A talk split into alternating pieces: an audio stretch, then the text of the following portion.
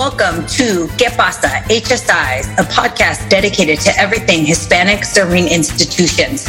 I'm your host, Dr. Gina Ann Garcia, bringing you the news on what's happening in HSIs. Join us as we explore the history and evolution of HSIs, culturally relevant and liberatory practices, current and emerging research with HSIs, and the policies that shape servingness. Saludos, HSI familia, and welcome back to Que Pasa, HSIs. This episode marks the end of Latinx and Hispanic Heritage Month, but it doesn't mean we are going to stop talking about all things Latine and HSIs.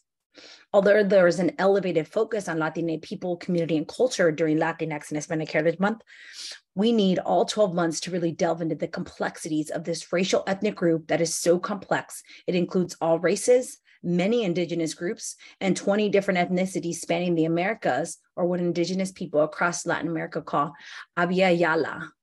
The question that we must grapple with as educators in HSIs, however, is how do we serve students that fall within the H and beyond the H that have historical, linguistic, cultural, and indigenous ties to Latin America and the Caribbean? Is it even possible?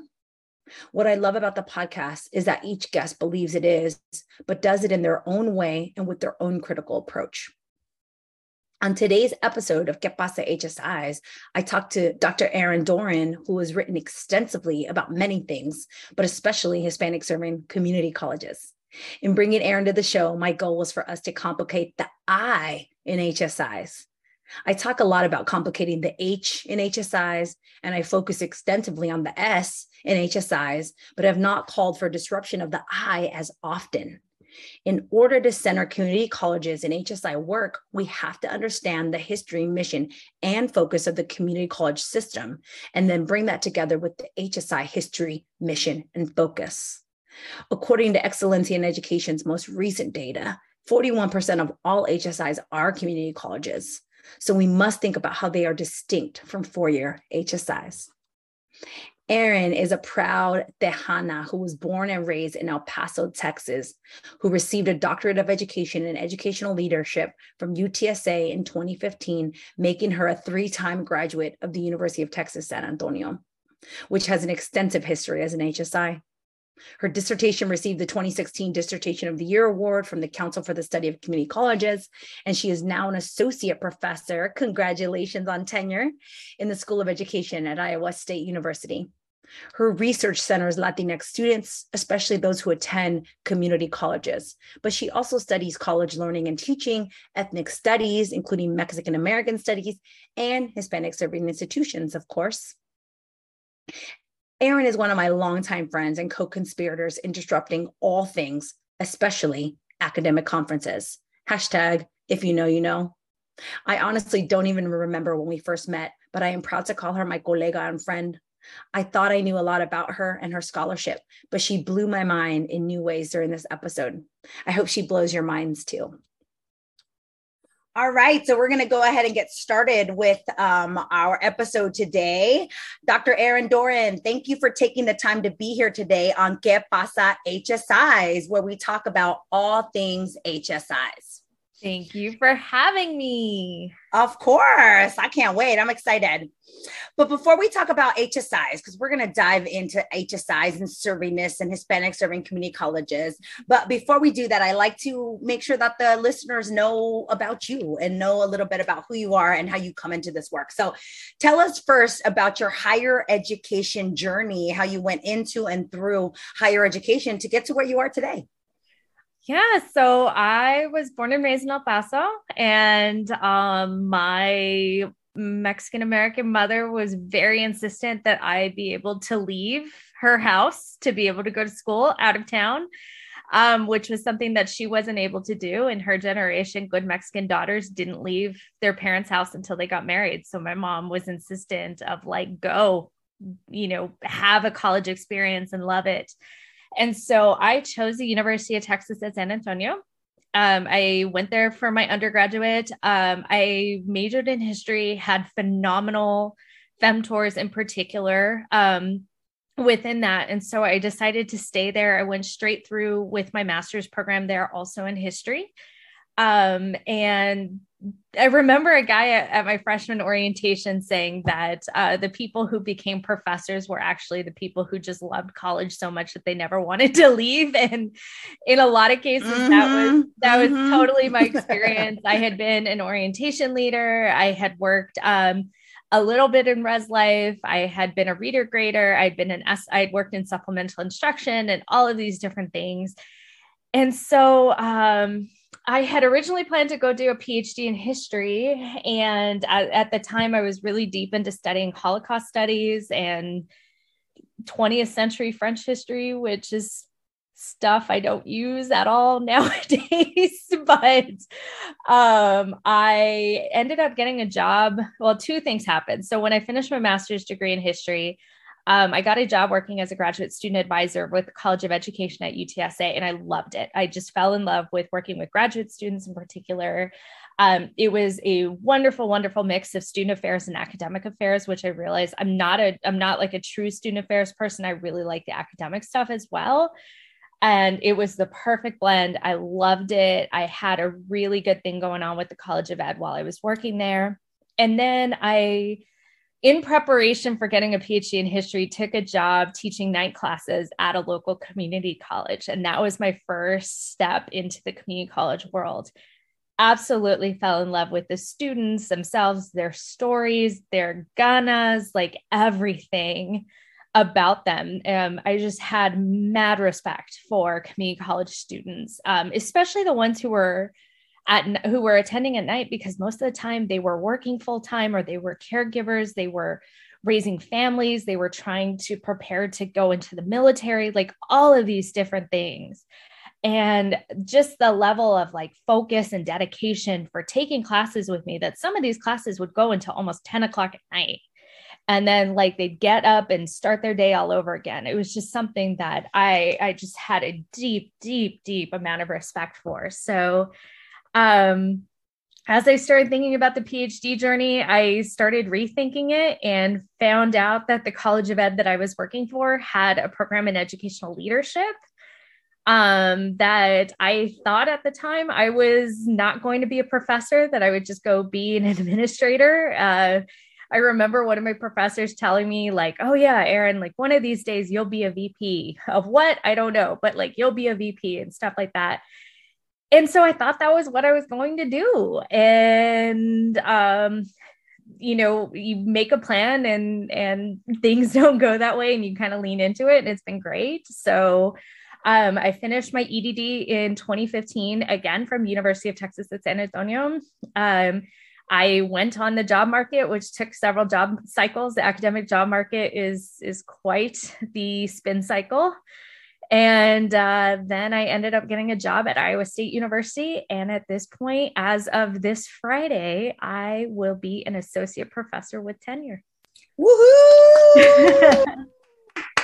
super excited about that. I like that it's as of Friday, July 1st. As of as of Friday, it's official. July 1st. they can't take that away from me. As no, no. So by the time this this uh, episode airs, you you will be tenure. Right. Full short, there. full tenured. Awesome. New business cards and all. Yep. Yes. Awesome. I love it. So you're a three-time UTSA grad. Is that like three a thing that people people talk about that? Like, is it Roadrunners, right? Three-time Roadrunners. Road yeah. I mean, I think that um you know, a lot of times when I meet people, especially people who aren't from Texas, they're like, "Oh, that's the Longhorns, right?" And it's like, "Nope, that's that other mm. UT. That's the flagship I went to. Mm. I went to its little cousin uh, down the road. um, so yeah, it's Roadrunners. Um, I loved, deeply, deeply loved. Mm my academic journey at UTSA. And, and, a big reason why I stayed there for my master's program was just feeling like I still had so much to learn from the professors there um, even though my master's was in history and not education, I, they prepared me in in ways for for reading, for writing, for scholarly life in ways that are still paying dividends now. Yeah, awesome. So it's interesting that you say that um, people, you know, think you went to the UT Austin, the mm-hmm. big flagship, and y'all are the little cousins. But the reality is, in this conversation, in the HSI conversation, they're not even a cousin. They're like a little tiny newborn uh, yeah. HSI, right? Yeah. U- UT Austin just became an HSI, whereas UTSA is like the tia, right? Yep. Like abuela, maybe even, right? Like UTSA has been an, an HSI for quite some time, right? So, it, it, so part of what I do in higher ed, as you know, is sort of flip the narrative, right? Yep. So people think, oh, the flagship and you're just a little cousin, but I'm like, actually, UTSA is is the big, you know, the big deal when it comes to um, HSIs and particularly in Texas, right? And and um, sort of leading the way and helping to helping to define servingness. Um, One hundred. 100%. I mean, just to add, I mean, San Antonio is the birthplace of HACU, of the Hispanic Association of Colleges and Universities.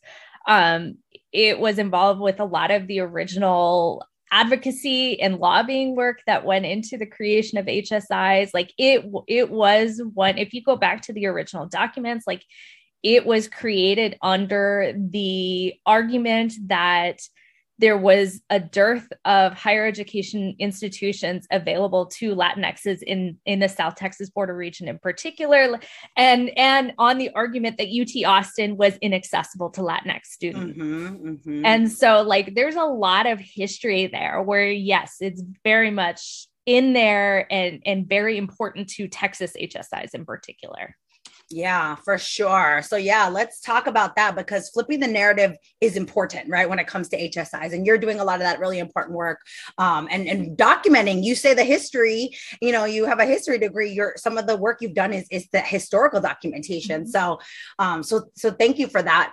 Um, so I want to go ahead and then jump into your servingness journey since mm-hmm. you are at you you know three time uh, roadrunner at UTSA the the abuela of UTSA or of HSIs um tell me about your servingness journey have you always known it was an HSI and how and how did you come into HSI consciousness so, you know what? I did not hear the term HSI until I took my first class with Anne Marie Nunez in probably 2012. I think I took her with the second semester of my doctoral program.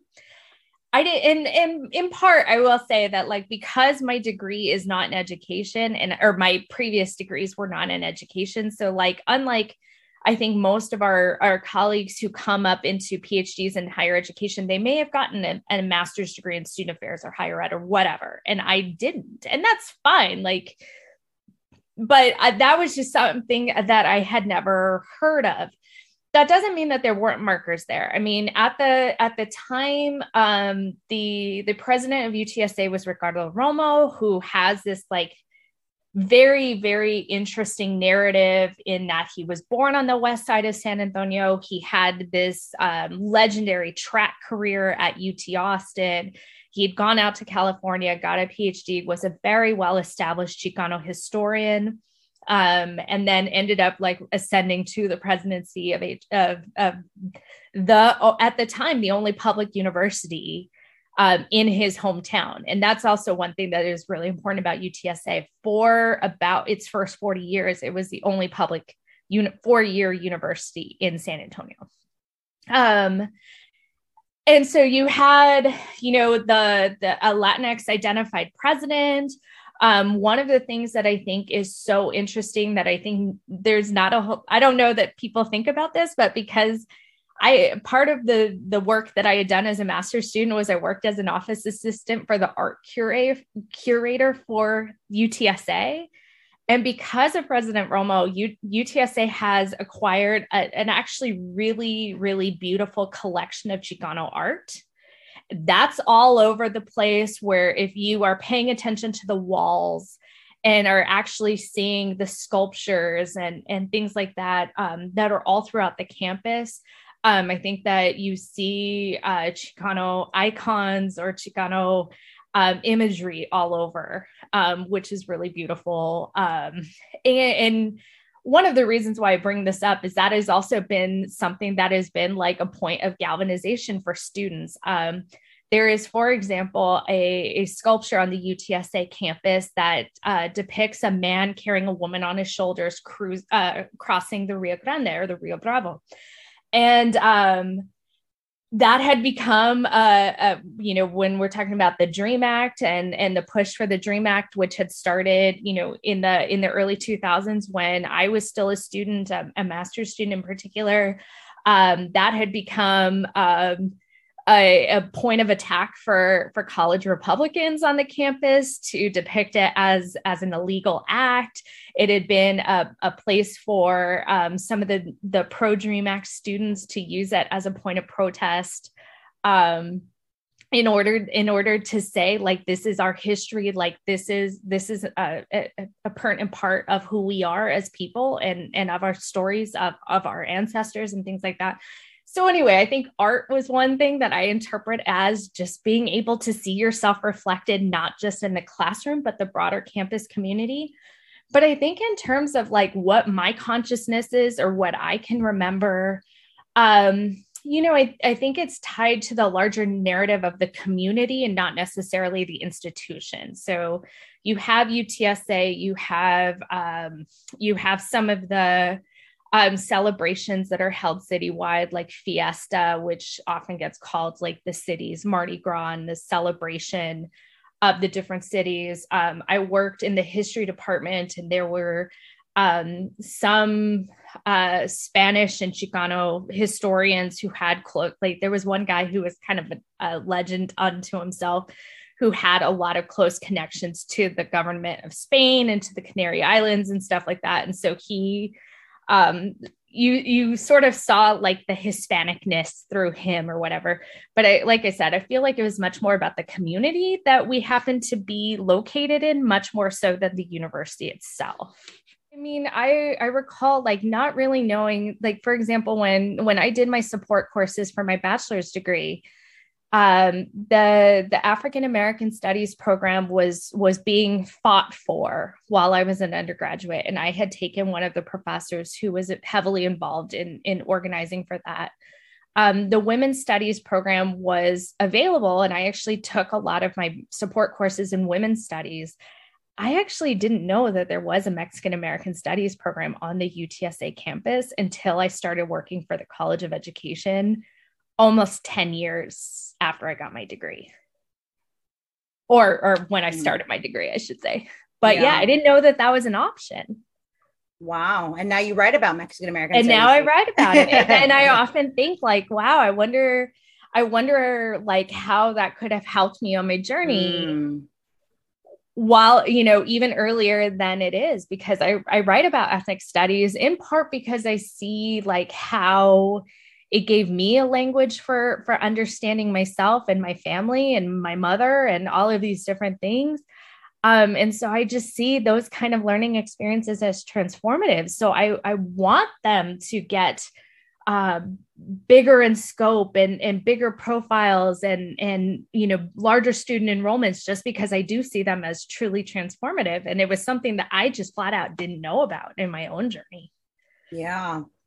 Awesome. Thank you. Thank you for sharing that. I'm listening and also like taking notes mentally. I should be writing them down, but like all the things that like aren't in the servingness framework, right? Like we reference the servingness framework, right? Um, and you mentioned, you know, Anne-Marie Nunez, obviously one of the the co-authors of that. Um, um, but like this idea of like uh this regional feel, right? Mm-hmm. I think about feel a lot at an HSI. It's not in the servingness framework because feeling is hard to um it's hard to measure, right? Yeah. It's hard to it's hard to to say that there's a feeling, right? Besides people's stories, which we should listen to.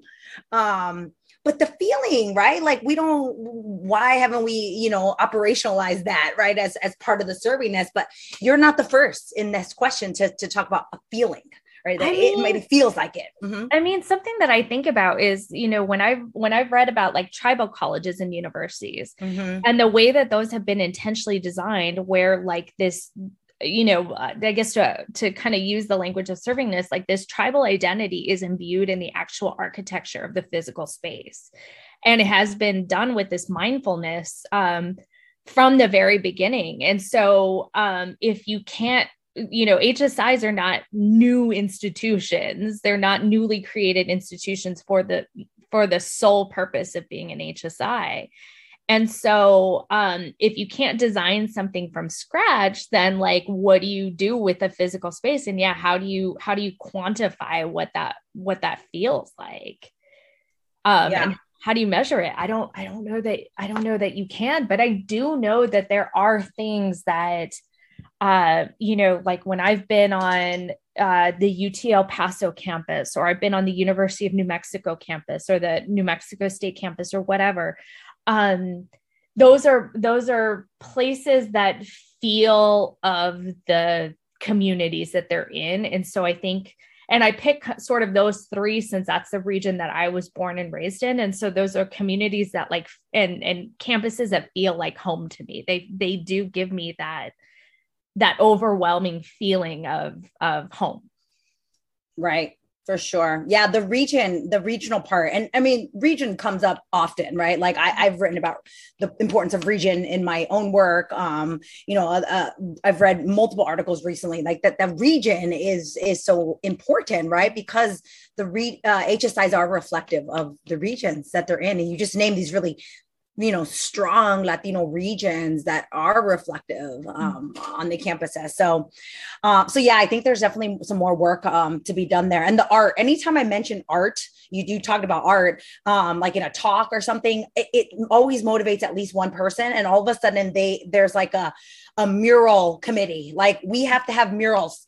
Like people literally want to have like murals because that's going to make us better hsis because dr garcia said and i'm like it kind of will help.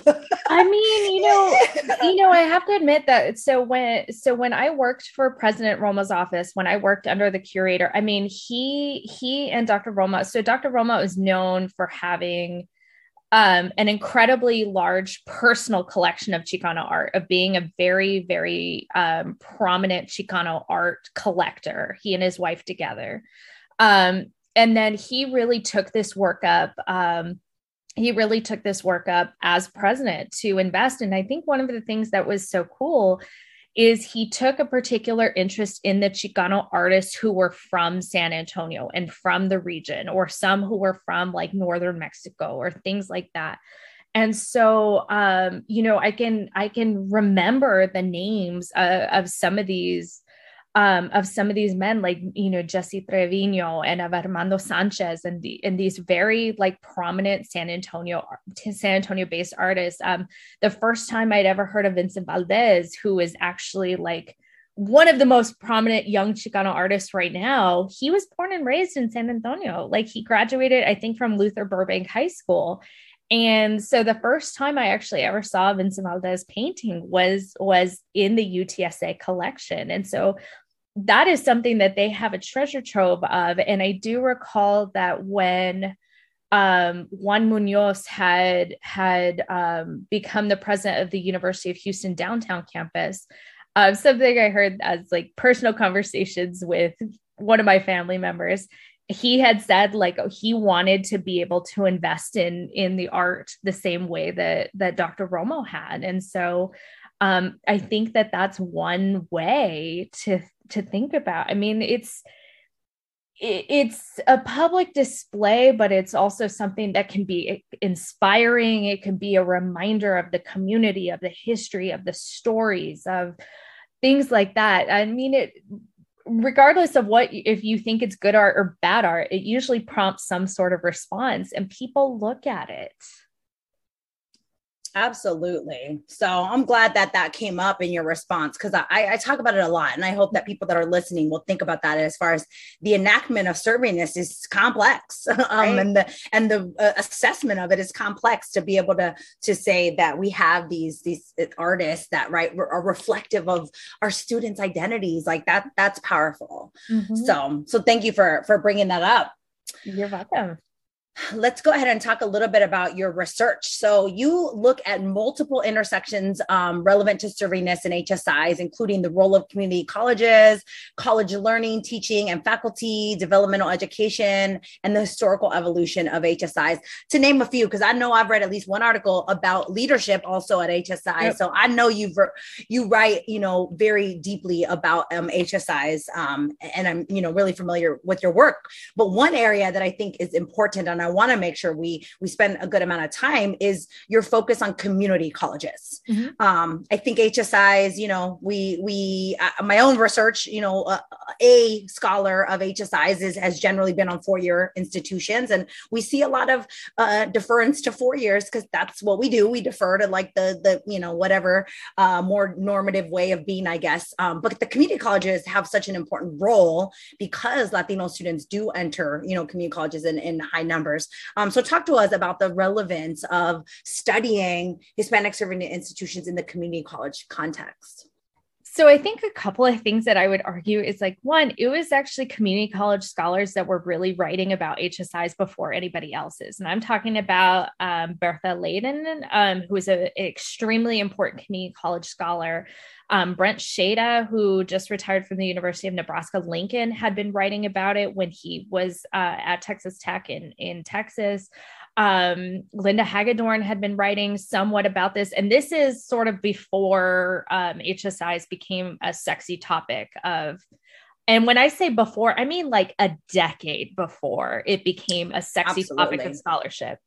And I Absolutely. think one, one of the things that I would just argue is that like I if you are watching the list of emerging HSIs and you are looking not just at which ones are are about to hit the 25% threshold but the ones who have just hit the 15 the community colleges are going to be the places that you're going to start seeing being on that list probably before the four year institutions especially in places that haven't traditionally been these big latinx populated areas. So for example, when you look at Iowa, um, there are three emerging HSIs in Iowa. One is like a private four year seminary college, the other two are community colleges. Um, I was talking uh, two weeks ago to uh, someone in North Carolina who had never heard of, of emerging HSIs. And I was like, look, if you go look at this list, and she was kind of like, well, it's North Carolina. We're never going to get HSIs or something. It's like, actually, you have several. They're both community colleges. So I, I think in a lot of ways, the enrollment trends um, at community colleges are worth looking at and worth paying attention to because those are going to be the ones that are going to probably hit HSI status in these newer areas before the four year institutions do. Um, and I think you're seeing that in places like the Pacific Northwest. You're seeing that in the Midwest. Um, I think in Illinois, for instance, like most of the community or most of the of the HSIs um, in in the state of Illinois are part of the uh, community college system in Chicago, in particular. Um, so yeah, I think it is just super, super important to acknowledge that for the longest time, the majority of HSIs were community colleges. That's changed and that's fine. But two year HSIs still enroll the plurality of Latinx students even today. And so um, I get that students and faculty members may study close to home, which means if they're at an HSI, they might be motivated to study their own institution. And that's fine. There's plenty of questions that can be asked at four year institutions, but I really, really think that we need more fully developed research projects um, on community colleges in particular. And community colleges, I, I think any community college scholar would tell you this. We are in a lot of ways disenfranchised by higher education as a field. We're not necessarily given the same amount of respect and attention. Um, and, um, you know, I, I, think of some of the work by, say, Casey Ozaki and Amanda Latz, where they've talked about how um, if you want to be a social justice oriented person in higher education, you can't ignore community colleges. Absolutely. Thank you so much. And thank you for acknowledging some of our like um sort of foundational work right around HSI is like so important and that that those scholars were talking um from the community college standpoint and really those are you know we we need to acknowledge that that foundational work um because you're right people like um, uh, Linda Hagedorn, right, has been had been writing, like you said, longer, way longer than either me or you were even doctors yet, right? Like it's we true. Had, we hadn't even thought about these things, right? I mean, um, if if you want to look at some of the like early foundational work on HSIs, go read back issues of the Community mm-hmm. College Journal of Research and Practice. Mm-hmm. That's actually like the journal that has some of the most foundational text, in my opinion, on community colleges and yeah. or on HSIs. Yeah. Oh, thanks. Thanks for thanks for saying that because I think we we do right, and I I do generally, like I said, right from the four year space, and I think oh I'm I'm I'm uh, elevating four years too much, right? We need to do more more work around two years. But you're right, there is a good foundational work. We just don't acknowledge it, like we often don't acknowledge the really important work that um, community colleges are are doing. Mm-hmm. Um, so let's talk a little bit about your your forthcoming article toward a new understanding of Hispanic serving community colleges to be published in Community College Review, mm-hmm. where you extend the servingness framework to HSCCs or Hispanic Serving Community Colleges. Tell us a little bit about the article and particularly um, as you wrote it, the things that you would distinguish, right? As we say, like we, we need to make sure we're, we're giving community colleges their space in the HSI research and we're acknowledging the space that they're carving out in the research and practice. Um, what sort of emerged from that that framework that that makes HSCCs distinct? You know i think that i think that one of the things that i will say is that there there are some parallel conversations like i think that the um the representation piece of it in faculty staff leaders institutional agents whatever you want to call them that is just a, a challenge. And um, you know it, getting getting demographics on community college faculty can be kind of hard to come by but um, while I think that there's research that says that women and and people of color are or racially minoritized folks are are um, their numbers are higher proportionately speaking in two-year colleges than they are like say in the tenure ranks at four-year universities. Um, it's still not on par with where we would want it to be. And so um, I, I think that hopefully there's there's hope that that will just continue to change because I think in talking to folks who have been involved in community colleges for a long time, I think that um, there are more Latinos who are going to graduate school and and who are coming to the uh, you know coming back to community colleges I think it's probably making folks aware that you can have a really fulfilling career and do a lot of the same things that you might be able to do at a four year institution at a two year institution. And so that is something that we could do a better job of in preparing future faculty programs or in student affairs programs or things like that of really highlighting the incredible work and the the wealth of opportunities that are available there like as a career um but I think some of the distinctions, um, you know, I, I think one of the biggest realizations that I have had in particular is we really need to know more about what servingness looks like on the career and technical education side. Um, I, I, think that, um, you know, Gina, you've done the work about HSI identity and is it about is it outcomes driven? Is it about enrollment rates versus graduation rates and stuff like that? And I think that community colleges are really um, held to account for things like retention and graduation rates especially on the transfer side. But um, how you measure success or how you um, how you recruit students and things like that, I think looks totally different on the career and technical education side of things.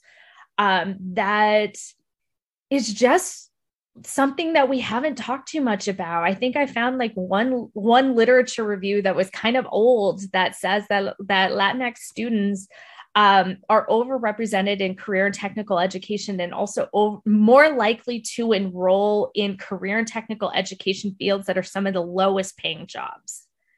And so as as we think about servingness as we think about community development and workforce development especially over the last 2 years since the pandemic it's what are the opportunities to be able to to create pathways to really well paying and fulfilling jobs for Latinx students in their respective communities. um, regardless of what that might look like. Um, that might be a short term certificate program, that might be a stackable degree that goes all the way to an associate's degree. And then maybe that goes all the way to a four year, you know, a, a transfer degree to a four year institution. Or I think I'm drawing some of Edna Martinez's incredible work on community college baccalaureates do Hispanic serving institutions um, start or, or, community colleges start offering more four-year institutions? Um, I hope that the community colleges that are that are listening to this uh, read Edna's work in particular because she's brought up some very very critical questions about what um, what the offering of baccalaureate degrees at the community college level does to overall costs and opportunities and, and access and things like that. But um yeah i, I really really really want to see um, more of the work that connects career and technical education. Um and, and that ends up i think that ends up opening up hsi work that ends up being more p20 in scope because career technical education isn't something that starts when a student graduates from high school. It actually it actually could potentially start while they're still in high school. So um, what does what does that whole pipeline look like? And what are what are um, the obligations of colleges either two years or four years to their local high schools to their feeder high schools and in understanding like how they create these really clear pathways for their students um, so those are those are kind of those things i mean i think that um, you know one thing that sticks out to me on the representation point, and this was something that um, Brent Cejda talked about in an old article. Um, but you know, you have work by say Cindy Cindy Alcantar and Edwin Hernandez who have written about um, here the faculty or your guides or the staff members or your guides, and and that students respond very, very well when they feel like they are cared for, when they feel like there's someone who is there to help them navigate. And we know that that's part of Yosso's model and navigational capital and all of these different things. But one of the things that, one of the points that Brent Cejda had written about in like 2004 was that um, at least at a community college, a Hispanic serving community college, it didn't really matter if the person who was serving as that institutional agent was Latinx identified themselves. What was important is just, I think, I don't know that he puts it in these terms, but I'm gonna put it in these terms. It, it has to do about cultural humility. It has to do about cultural awareness, about what we may call cultural competence and stuff like that. And I think just just knowing how to respect these students and who they are holistically to demonstrate a level of personal servingness, which I think that's something we talk about institutional servingness, but we don't necessarily talk about personal servingness and what that means. And so I think that that's part of it. Um, and so, you know, does does the actual like box that a person checks when they apply for a job, like who they are racially, ethnically, matter as much as what they care about and what values they hold and how they can demonstrate servingness. I don't know. I don't, I'm not actually making a statement that it's either or. I think it's yes and.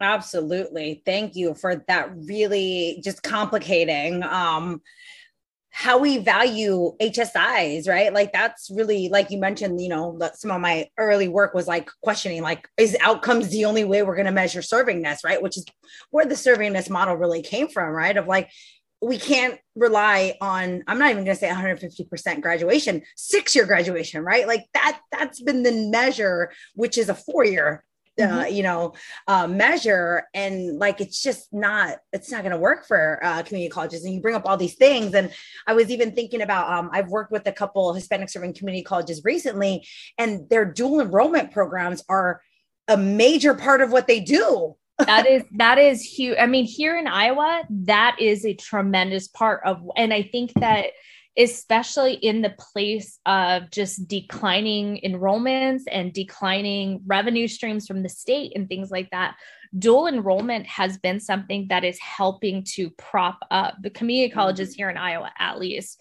And and so what does that mean? But do are we are we certain that the dual enrollment pathways are equitable for all students and and that they're not being unintentionally tracked for instance into certain mm-hmm. pathways like more career and technical education pathways versus more four year and i and that is not for me to criticize cte at all.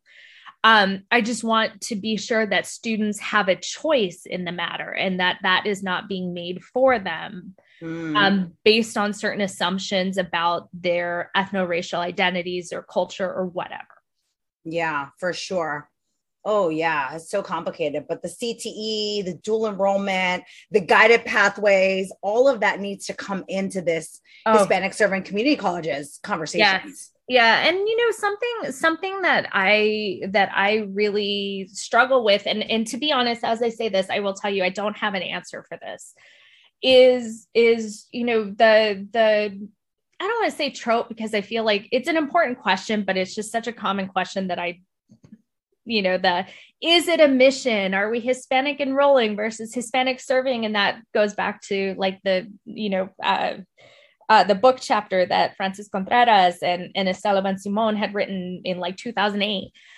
it's a great question but uh, but i think that um, something that i think about within the hsi community college context is um, is hispanic servingness a mission or can it be a mission there are some HSIs that will write their HSI status into their mission statements or into their strategic plans and things like that.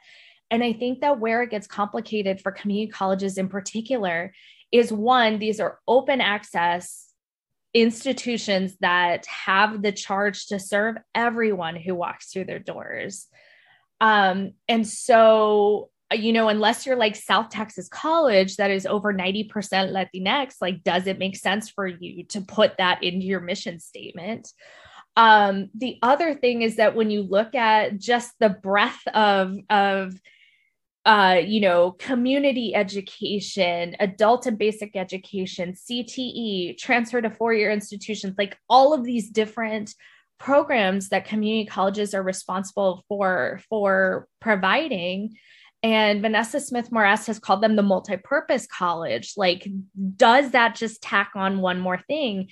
And when you tack on one more thing, does that make it lose its importance or or you know, is it just one more thing that they're doing so many things that maybe you're not doing anything well at that point. So I I don't know. I I really struggle philosophically day to day like is hsi a mission and and for community colleges i don't know that it i don't know that it should be or or or could it be i don't i don't know yeah that's a really important philosophical question I, I immediately think, well, yeah, at their core, HSIs, uh, community colleges are, are basically what HSIs are historically. They're open access, they're broad access, right? They're they're regionally based. They're they're serving the community. Mm-hmm. That's what community colleges do, right? Totally, which, yeah. Which, which is what I guess we could think back to some of the early advocates for the HSI designation were from community colleges, and like you mentioned, some of the early researchers you know, we're we're community college based. So so yeah, but, I think it's a great philosophical question. Mm-hmm. To play devil's advocate, those institutions were doing it without a formal HSI mm-hmm. status, and like mm-hmm. they they could still do the work without advertising it. So I don't know. right, right. And then HSI has now become this sort of like status thing, right? Which is a whole nother complicated thing, which I'm gonna ask you about that. Don't yes. worry.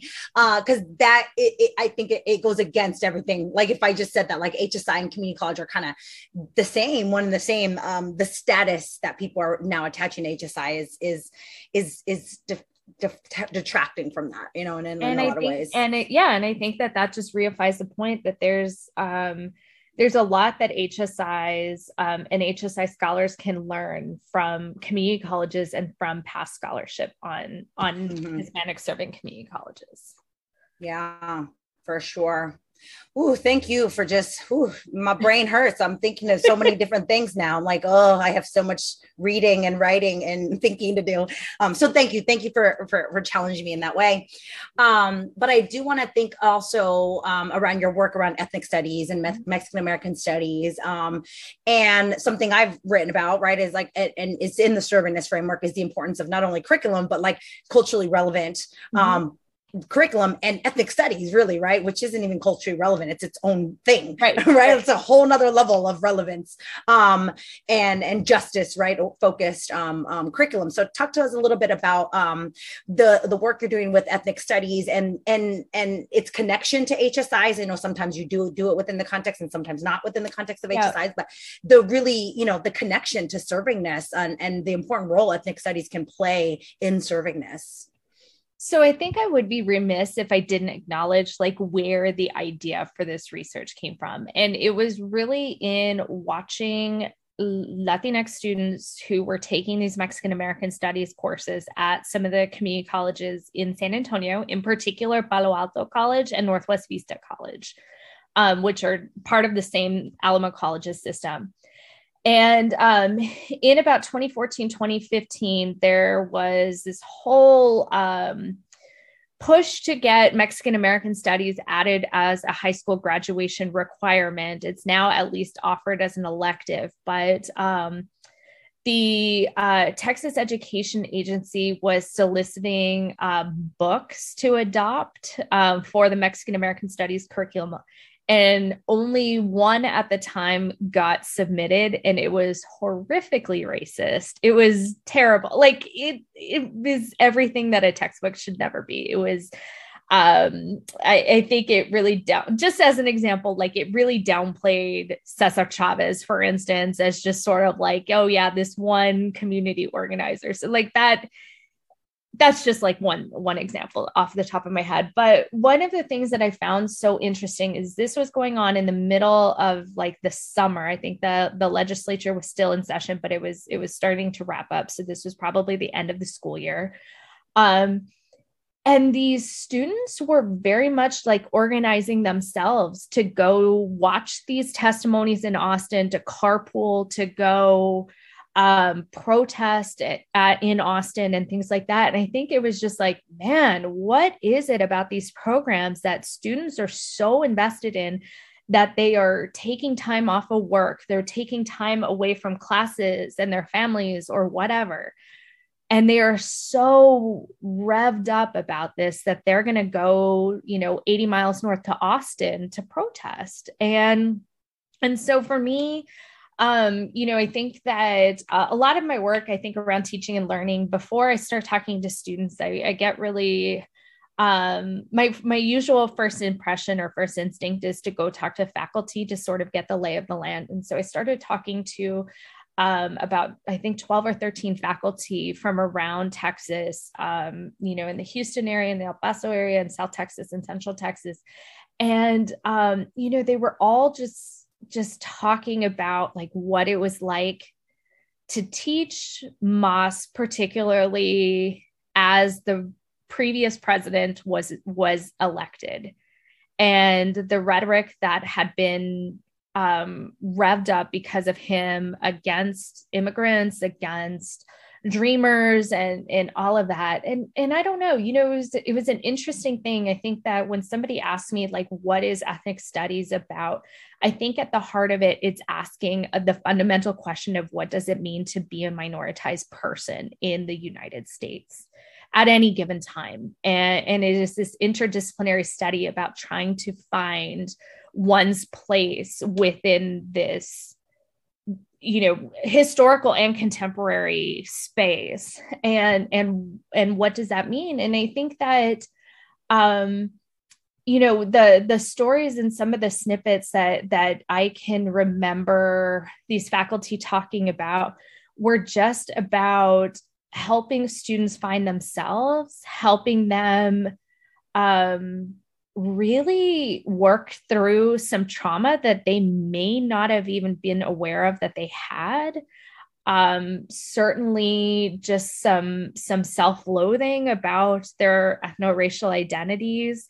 Um, and, and, you know and i can think about like what it's given me in terms of being able to make sense of being a half white half latina identified person um and and you know this was this was before i like found gloria anzaldúa and was able to to understand the borderlands like not just as a physical space which is where i grew up but as a, an epistemology as a way of being as a way of knowing um, and things like that. So i i just think that um, an hsi can offer an ethnic studies program as a way to to give that language and and that educational experience to their students. And i think that the other thing that ethnic studies is very motivated to do is it it really at least the educators that i have talked to are so motivated to help give their students and their educational journeys meaning whether that means like finding ways to give back to their communities, finding ways to uplift, to break cycles of generational poverty. Um, and just all of these different things, regardless of what path, it's not about picking a career for someone, but I think it's about just saying, like, through education, like, these are the ways that you can transform yourself, your family, your community in a way that I just think is so beautiful. Absolutely. Beautifully said. What are your thoughts on um, places that HSIs that are in states uh, that are attacking ethnic studies or CRT, right? Like you mm-hmm. are, uh, that's such a huge conversation. Um, does it make it harder for them to do this work, or can they still do this work and, and, and maybe even in another sort of way and not call it ethnic studies? Like, what are the challenges of doing really contested work because ethnic studies is very contested um unfortunately because you just laid out all the reasons why it's beautiful i mean but can i tell you what i what i also find um really amazing about these these folks that i've worked with a lot of them really have a sort of can i cuss on here they sort sure. of they sort of have a fuck you attitude and to mm-hmm. say that like i'm going to I'm going to teach this regardless of what US society tells me, the Trump administration tells me. I'm going to teach this because that's what the, uh, because that is the rhetoric, because I and I don't know. I mean, I think I think that that is in part um, the the activist bent that I think draws people to ethnic studies in the first place to be students of ethnic studies and then to go and be ethnic studies educators. They see their teaching work as their as their ministry as their their life's purpose and to be able to to teach that to other students is part of that legacy and and i mean I remember uh, probably one of the most beautiful lines that I can remember in one of the interviews was talking to um, a history professor at a community college. And in asking him, like, what the place was of ethnic studies and community colleges and everything. And one of the things that he said is that for him, like, the, the, the existence of ethnic studies programs and like the growth of ethnic studies over the last 10 years was one of the ways to show him that the civil rights movement had been a success because there were more Latinos who were graduating from college and going and getting master's degrees and PhDs to be able to go into into plant those seeds for the next generation. And and so I, I think that he had as a historian, he sort of had this longer perspective to it. So I think that for him, um, getting getting sort of enmeshed in the day to day politics wasn't. I think he was playing a longer game for why he got his PhD in Chicano history, but really um, intentionally chose to teach at the community college. Um, and so I, I, don't know, you know, I, I think that there there's just a sort of ballsiness to to some of these educators in particular to say that um yeah, you know what? I'm going to teach this until they don't allow me to teach it anymore. And I think probably one of the best things that I've seen strategically happen in Texas is they made sure that these ethnic studies courses that aren't necessarily listed under ethnic studies, they might be, um, you know, Chicano history and listed under HITS or or Chicana literature or something like that listed under English, they have had those added to the core curriculum requirements by the state to ensure that they have that sort of stamp of approval, stamp of, of legitimacy from the state to be teaching those courses in the first place. That makes it a little harder for them to be totally erased, I think um and and and i guess the other thing i would add is i feel like community college ethnic studies programs have flown under the radar in a lot of ways um and so um you know when i say i study ethnic studies programs in community colleges more often than not i met with wait there's ethnic studies programs in community colleges so um, we'll see. I mean, you know, the the lieutenant governor of Texas, Dan Patrick, announced a couple months ago that he wanted to try to revoke tenure or to fire uh, professors at universities that were teaching CRT and all that stuff. And you know, we'll we'll see if that actually happens and if we descend into some sort of dystopian society, um, even more so than it already feels like right now. Word. Thank you for that. I think it's such an important idea to think around that. Um, I mean, ethnic studies comes from a, a resistance movement, anyways, yeah. right? And that that that really that idea of like you know, fuck you and your policies and whatever. I'm going to teach it anyways. And you're absolutely right. I think one of the best methods we can do in HSIs is to put these sort of ideas into other courses, mm-hmm. right? Like, because they really should be. People shouldn't have to just take an ethnic studies course and or all the work shouldn't be put on ethnic studies faculty. Um, the math faculty, I say that all the time. I'm like, math should teach ethnic studies, right? Oh, Chemistry, oh, 100%. chemistry can teach ethnic studies, engineering, right? Like everybody can. I mean, they choose you know, not to. I remember I remember being at AHI a couple of years ago and there was like a dean of a medical school who who had the podium and I, I mean he just he I will never forget him saying like I really wish that more Chicano studies majors would apply to medical school because I they already have this intrinsic sense of purpose for their education and and for their goals of like how they will give back to communities and how they will understand the world and moving around like as a as a brown person in a white profession or or whatever. And so i mean i i wish that i could convince everyone that that ethnic studies is and across the board whether you're talking about indigenous and native american studies you know african american black studies like all of it, Asian American studies, all of it. Would love to see it for everyone. Absolutely. Whew. All right. Well, I think ethnic studies is a part of servingness 100%. So the more we talk about this, I think the, the more, you know, ideas we give people for those that are, are, are listening about like, how do you intertwine this in, in some of the things you're doing? Cause it's part of HSI mm-hmm. to give back, to, to teach students that to the desire to give back to their communities. That's HSI. That's the mission of HSI, at least in my dream, whether or not it is. Um, but it should be, right? It absolutely should be um, a part of it. So, um, what about your your research uh, around faculty teaching and learning? What can we learn for the faculty listening who are thinking, how do I do better serving this in my classroom? What can we learn from your research about um, faculty teaching practices um, in HSIs? So I think that um, you know one of one of the studies that I've done, which is not an HSI study, by the way, but I was I was looking at. Um, okay, we'll forgive was, you. Yeah, I know. I had to do I had to do one that wasn't an HSI study, but um, at the beginning of the pandemic, or, or I think like right before the pandemic, but people were home a lot, which was great because they filled out a questionnaire. I I had interviewed um, or not interviewed. I had sent out a Qualtrics questionnaire um, to community college faculty nationwide. I got I got a tremendous amount of responses, and I asked um, you know I asked these faculty across disciplines, across states, across regions.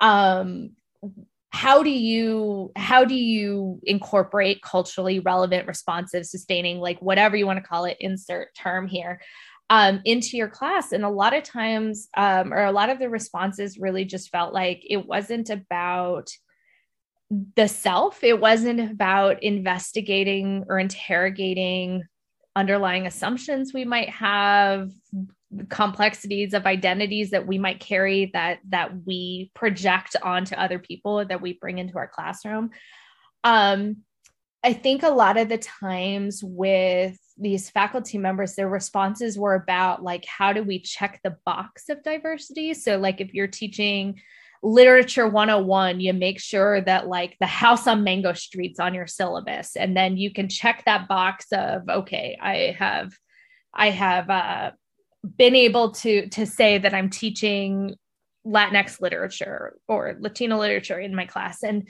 and so i think um i think one is about having really good conversations with yourself about implicit biases, about the language you use, about the underlying assumptions that you are making about your students and and how that I think holds throughout all parts of, of your class, whether that be the design, the syllabus, the the assignments and and all of that. Um, you know, I think just as a personal example, even though this isn't related to HSIs, I think that over the past couple years, like I have been really trying to push myself around accessibility and um, and the assumptions that I make around that. And so, um, how do you intentionally and systematically design your classes with your students in mind and, and what that looks like. And so I think a, a good conversation and critical conversation with self is a good starting point. Um, and then I, I think that uh, if you are not Latinx identified, then how do you show that cultural competence, that cultural humility? Um, and and if you are, then how do you share share those parts of yourself? How do you incorporate that? And and I think that um, you know with some of the writings say by Laura Rendón about like sentipensante and stuff like that um, it's asking for, I think, a tremendous amount of vulnerability and openness to your students that can be really hard and really emotionally taxing to demonstrate to your students. Um, and I, I, I can acknowledge and hold space for the fact that like two years into this pandemic and that just seems never ending and people are stressed out and it's just hard and everything sucks right now um, but I think being able to to go back and to to reconnect, I think with with students and to really just show that ethic of care and things like that. And and I really really think I want to say that by also acknowledging I think we are all doing the best that we can right now after the last 2 years um but yeah i mean i i know that after like this semester in particular i just really felt like okay i am tapped out. My reserves are tapped out. Like how can i use this break from my teaching to recenter recollect myself and whatever so that i can go back into the fall semester and hopefully be present and and and um, encouraging and loving and like whatever it is that that we need to do. Um, i don't know that the advice that i have for faculty is necessarily anything aside from how do you show your students that you love them? Because so many times like in the in the literature about community college students it's about the it's not about what they learned or how well they learned it. It's about how they felt um, which I know like gets into like a very st- stereotypical like Maya Angelou quote or something like that, but I think it's really true. Absolutely. No, 100%. Everything you said, I, I agree with. I talk about this right when I get, when I have the opportunity to talk to faculty and they want to know how to do serving this in the classroom. It's all of that. But it, it's often, I'd say, like, you got to start with yourself, your identity, right? Who are you? Who are your students? And how are you going to connect with them? Yeah. Uh, such an important concept. Um, and it seems like, super easy yet we don't do it we jump in and like here's the syllabus here's all the assignments here's all that versus like who are we as people right i remember this is like not related but kind of related i remember being an undergraduate and we i had this political science professor who I think had she she I'm pretty sure she had an Ivy League education and had like been a lecturer or something like that at Harvard before she came to UTSA. And I kid you not, apparently like people were being rowdy in in the classroom or something like that. And she was writing something on the board and she turns around and goes, just because you all are attending a state school doesn't mean y'all need to act like it. Mm. And it was like record scratch. Mm. and everybody just sort of went, What? Excuse me. And this probably happened a third into a third of the way into the semester. And I don't know that that faculty member ever really regained control. I think that people, there wasn't like a mass withdrawal from the classroom because we were past census day. but I don't know yeah. that she ever regained control of her class. Yeah. And that idea is like, I mean, it, it's this you know, so uh, it's the deficit thinking around like state schools, you know, hundred percent. She yep. said what she said. I mean, yeah. there's no mistake. And I remember her trying to walk it back and stuff like that. And one woman in the classroom being like, "Sorry, we're not Harvard." Yeah, yeah, sorry, you didn't get a job. More like, yeah, sorry, you didn't mean, get a yeah. job there because we're here because we want to be here. Right. I'm going home at the end of the day. My mom lives down the street. You know, like right. there's reasons we make decisions about where we go to school, and it's not about elitism all no. the time, right? Um, no. So that's interesting, and I think it leads right into the next question that I'm going to ask you about this. Um, you know, this new alliance um, for Hispanic serving research universities, which includes 20 HSRIs or what they're calling HSRUs. They changed, we, we've been calling them HSRIs, but they're saying HSRUs, um, including UTSA, your three time yep. alma mater, um, is one of the 20 R1 HSIs that are now forming an alliance. Um, what are your thoughts on on on this alliance? Uh, uh, yeah, I'll just stop there. What are your thoughts? I worry. I think as someone, so I mean, I can. Hmm, you know, coming from being a graduate from UTSA and going to the world of an AAU institution, um, which is what Iowa State has until very recently been, um, and and seeing what a quote unquote R one school looks like. Um, in a lot of ways it, it's just interesting because i think that like in the world that i lived in when i was a practitioner i mean there were there were times where it just seemed like we had to account for every single penny. We had to really be conscious about enrollment dips around um, just just uh, budgetary constraints all the time um, about what the state was going to do and stuff like that. And I, I think that um, being at an R1 institution, it's just different. The game is just totally different, and the rules of the game are different. And um, I get to see how there is a staff. Uh, I, I'll just, as an example, for instance, the infrastructure for grant writing, for instance, is ginormous to say the least. There's someone who is always working on NSF grants and people who will come and teach workshops on how to like break the code of NSF proposals to get. And I mean, you you worked with Title V grant writing, like you know how this is, like that. You know, you have you can pay people here who are always grant writing, and that is their job, and and things like that. Whereas, you know, a community college, if they have if they have a grant writer, it might be one, and I don't know. I think that like being in the community college world and and wanting to call attention to them to be an advocate for community colleges.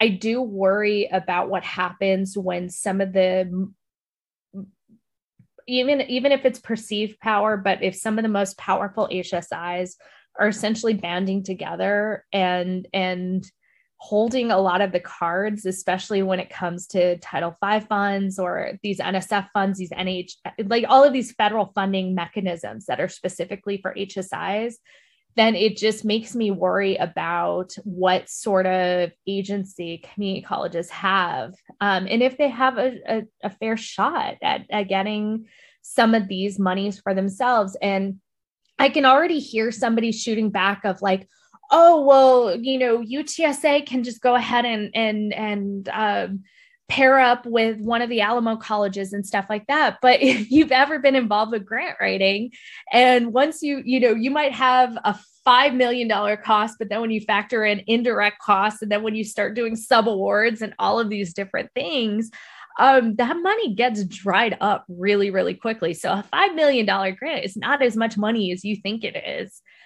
Um, and so, and, and the other thing is, I think a lot of times in those partnerships, I worry about whether or not community colleges are really treated as true partners or whether or not it is for your institutions telling them what they're going to do and and community colleges just kind of going along for the ride because of the money. And so yeah, I just I worry so much about that. I worry so much about the regional comprehensive institutions um, that are HSIs and their ability to be able to use those monies to expand services for for their students and and stuff like that. So I I don't know. I guess I just it I really, really respect a lot of the institutions and the people who are involved in this. And I think that they are equity minded people. And I hope that together they can keep that equity mindedness across HSIs so that it just doesn't feel like they are just gobbling up the resources that are meant for a much larger pool of institutions. Yep, I'm with you. Same thing. I'm like, I respect these institutions. I am for uh, different types of HSIs coming together and supporting each other in the work that they do that's specific to what they do. But I, I worry about yeah. The the the selectivity and the elitism of like we're the r1 hsis right? And and particularly yeah. particularly around the grant getting right? That like hsi at its core was intended to provide funding for under resourced institutions not for institutions that already have a good amount of funding to get another uh, grant for the for the status right? But we got an hsi grant too I worry and, about that. And you know what? I I was a student, I was a master's and doctoral student at UTSA when Texas really ramped up this rhetoric around tier 1 and which is I have to say like a completely artificial term that the state of Texas came up with. I've written about it. I think that my stance on what I wrote as has evolved as I think the story mm-hmm. finished playing out because I was writing about it like as this tier 1 ball was rolling and now they've said that they are tier one and all of this and and have joined this alliance and things like that. And and in some ways in some ways yes i think that there are some benefits to that prestige and stuff like that. But it just also makes me worry about how far institutions, especially like one like UTSA, if you go back and read its original mission statement, it was about being an accessible institution to Mexican American students in South Texas. Right. And so, um, to what extent are, are they being held to account for that access and that success and things like that that is that is always a critical question with title v grants is what is the accountability um, required to ensure that these monies are benefiting Latinx students and and stuff like that. So there's there's so many questions. Like my my knee jerk reaction was to grimace a little bit when I heard mm-hmm. the the um, the new alliance of these R1 institutions, but um I will stay cautiously optimistic and and hope, like I said that the people that I have a lot of respect for um, are able to to hang on to that equity mindedness. Yeah. I think the reality is that no matter how equity minded people are, higher ed does what higher ed does because it immediately makes me think about um, the uh, Excelencia in Education's um, seal of Excelencia. Yes. Uh, I went to the, uh, which I, I, I, think, you know, Excelencia in Education is very equity minded, very focused on serving Latino students, like 100%. I, I support the work that they do um, and cite their work all the time. Um, I went to a, a, session for the seal at a, at the, at a C conference, and they said 89% of the institutions that have gotten the seal are four-year institutions. Yep. Yep. That right there, like my heart sunk. And I was sitting at a table with community college practitioners who were like, so like should we even be here right like immediately yeah. they got the message that it was like this isn't for community colleges because we're deferring to four year things, right? Like whatever that may be. There's also a, a you got to pay to, you know, even be a part of that process and stuff. So there's there's all these levels of leaving certain institutions out completely. Um, and and you know i think that um and i think that what what people lose sight of uh, oftentimes is just like the realities of four year institutions just don't work for two year institutions mm-hmm. and so um, like I have a colleague here, Michael Brown, who's really interested in in trying to get more um, more community colleges involved in STEM grant making, like specifically through the National Science Foundation, because historically speaking, community colleges don't apply for STEMs, mm-hmm. but they may be really, really important drivers of broadening participation for minority for minoritized faculty or students.